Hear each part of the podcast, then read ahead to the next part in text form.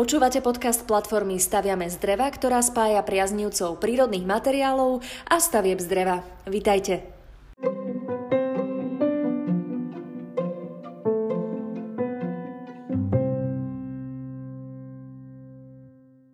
V tomto podcaste sa budeme spoločne s architektom a spoluzakladateľom platformy Staviame z dreva Palom Pokorným venovať otázkam, s ktorými sa ako architekt stretáva najčastejšie.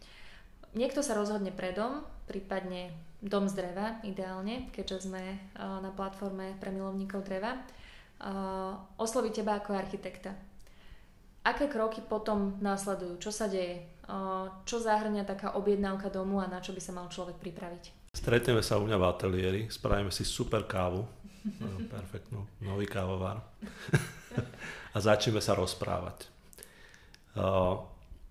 je zaujímavé, že ľudia, ja hovorím tak, že ja by som zakázal internet, lebo ľudia prídu s takou nošou informácií úplne zbytočných.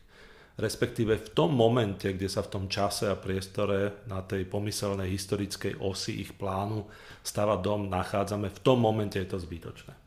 Čiže pri tej káve, alebo čaji, alebo neviem čom, e, sa rozprávame najprv o tej motivácii, že, že čo je za tou motiváciou. A mm, bolo by logické a dobre, keby to motiváciou bolo, že chceme ísť do lepšieho. Niekde sa nachádzame, niekde bývame a chceme ísť do lepšieho. Málo kedy to býva investičná záležitosť, to už je skôr developerská vec, aj také e, robíme, ale toto sú také individuálne veci. Takže rozoberáme tú motiváciu. To je úplne najdôležitejšie. A potom ja nechám klientom, aby napísali takú esej o svojom e, bývaní alebo o svojom aj živote. To nechávam na nich, že ako ďaleko v, tej, v, tej, v tom vzťahu chcú ísť a pokiaľ ma pustia.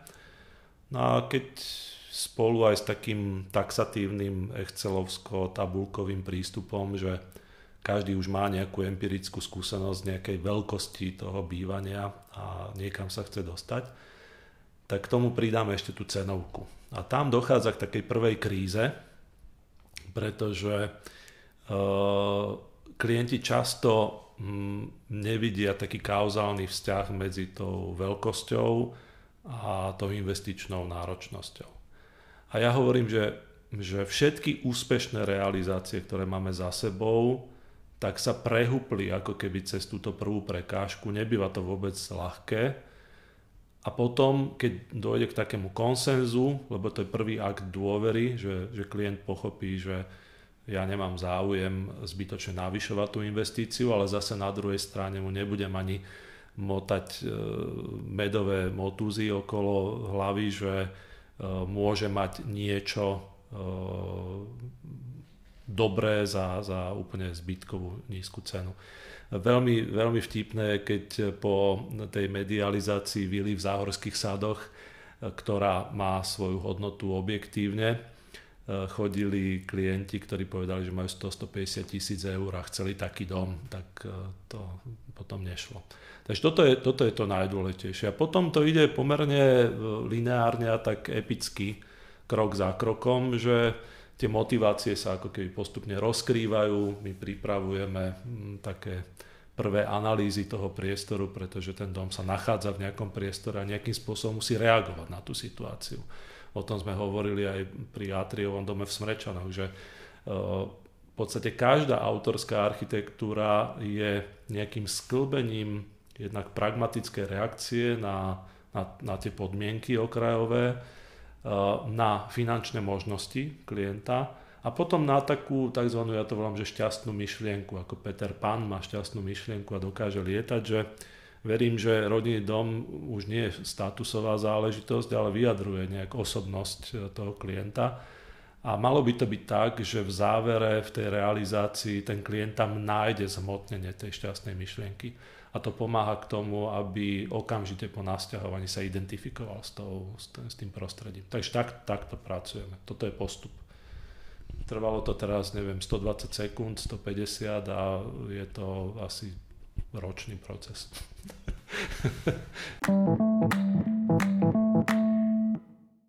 Mám ešte jednu otázku, ktorá možno bude smerovať proti tvojej profesii, ale to uvidíme.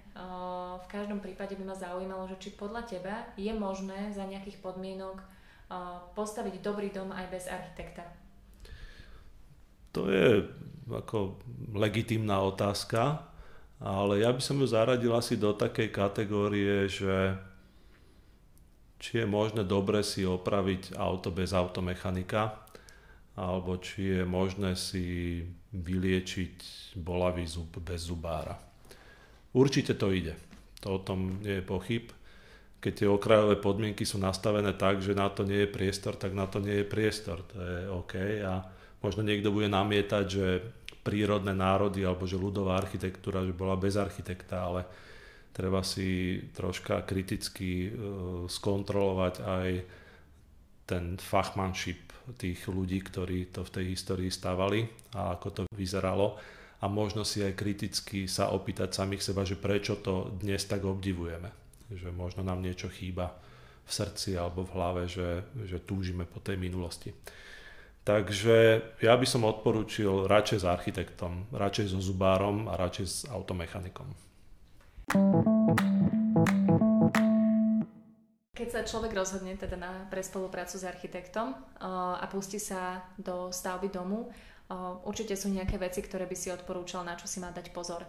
Tak vedel by si poslucháčom nášho podcastu dať nejaké možno, že najhorúcejšie tri typy uh, alebo tri veci, ktorým sa treba vyvarovať, aby si ich uchránil od katastrofy?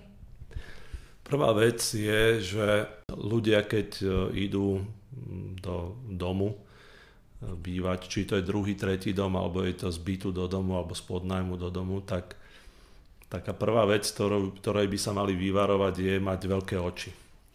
Že často bývajú, myslím si, celkom spokojne na 50-40 metroch štvorcových a potom začnú nakladať do toho svojho e, zoznamu prianí veci a povedia, že 250 metrov štvorcových je málo. Aj e, také, taký ten predpoklad toho scenára, že kde som teraz, kde budem o 3 roky, kde budem o 5 rokov, kde bude ten dom o 5 rokov, kde bude o 20 rokov a tak ďalej. Takže to sú veci, na ktoré architekt, aby vedel na to klienta upozorniť a aby ponúkol tá dobrá architektúra je o tom, že má pomerne takú flexibilnú mieru adaptácie na rôzne scenáre. Takže niektorí tvrdia, že sa neoplatí stavať malé domy, ja hovorím, že treba stavať domy akurát. A to akurát vzniká z tej debaty s klientom. To, sa, to nie je jasné od začiatku. Čiže to je prvá vec. Druhá vec e, je, že neverte všetkému, čo je na internete. to je možno paradox, lebo tento podcast je tiež na internete. Ale tá, tá ten výkričník smeruje e, práve takému nerealistickému oceneniu či práce architekta, alebo aj tej realizácie. Proste nie sme tak bohatí, aby sme si mohli dovoliť kupovať lacné veci. To platí, e, za to sa za to zdvihnem všetkých 10 prstov, aj 20. Tretie upozornenie je, nechcem sa nikoho dotknúť, ale hovorím len zo svojej skúsenosti, že uh, mám pocit, že ľudia nevedia, čo, robia, čo robí architekt. A preto som rád za túto príležitosť, že môžeme v podcaste o tom rozprávať, lebo niektorí si myslia, že architekt uh, len maluje nejaké fasády alebo vyberá nejaké materiály, že kachličkuje alebo robí kuchyne. A uh, Pritom tá profesia architekta je, je naozaj veľmi komplexná a zahrňa aj množstvo nearchitektonických profesí, lebo architekt je manažer, často psycholog, uh, musí byť aj inžinier a samozrejme musí byť architekt. To znamená, že musí byť ako keby taký šéf dirigent toho orchestra a ja úplne súhlasím s našimi poslucháčmi a teda našimi klientami, že so s architektom nie je jednoduché spolupracovať. Uh, ono, je tam taká priama súvislosť medzi tým, že, že vynimočné veci, ktoré sa nám podarili, tak ja hovorím, je, aj, aj pravidelne sa to objavuje v mojich komentároch uh, k tým dielam, že sú obrovským dielom toho klienta. pretože my pracujeme pre klienta a možno niekedy niektorí sú aj troška e, prekvapení, že akú mieru práce od nich požadujeme, duševnej práce. Ale ten, to také zaujatie pre tú vec, to, to spoločné budovanie toho diela, samozrejme nechceme od klienta, aby kreslil alebo aby nosil tam nejaký materiál, ale aby to nebolo pre ňoho, pre ňoho záležitosť, ktorú len tak ako hodí na niekoho, že, že urob to, tak to je obrovská vec a bez toho vlastne tá kvalitná architektúra nemôže vzniknúť. Môže vzniknúť len nejaká konfekcia, ale to sa bavíme o developerskom, uh, developerskej produkcii. Takže toto sú také tri veci. Uh, neproporčné očakávania na veľkosť, nerealistické očakávania smerom dole na výšku investície a možno ako na prvom mieste malo byť to, že uh, niekedy neporozumenie e, tomu, čo robí architekt.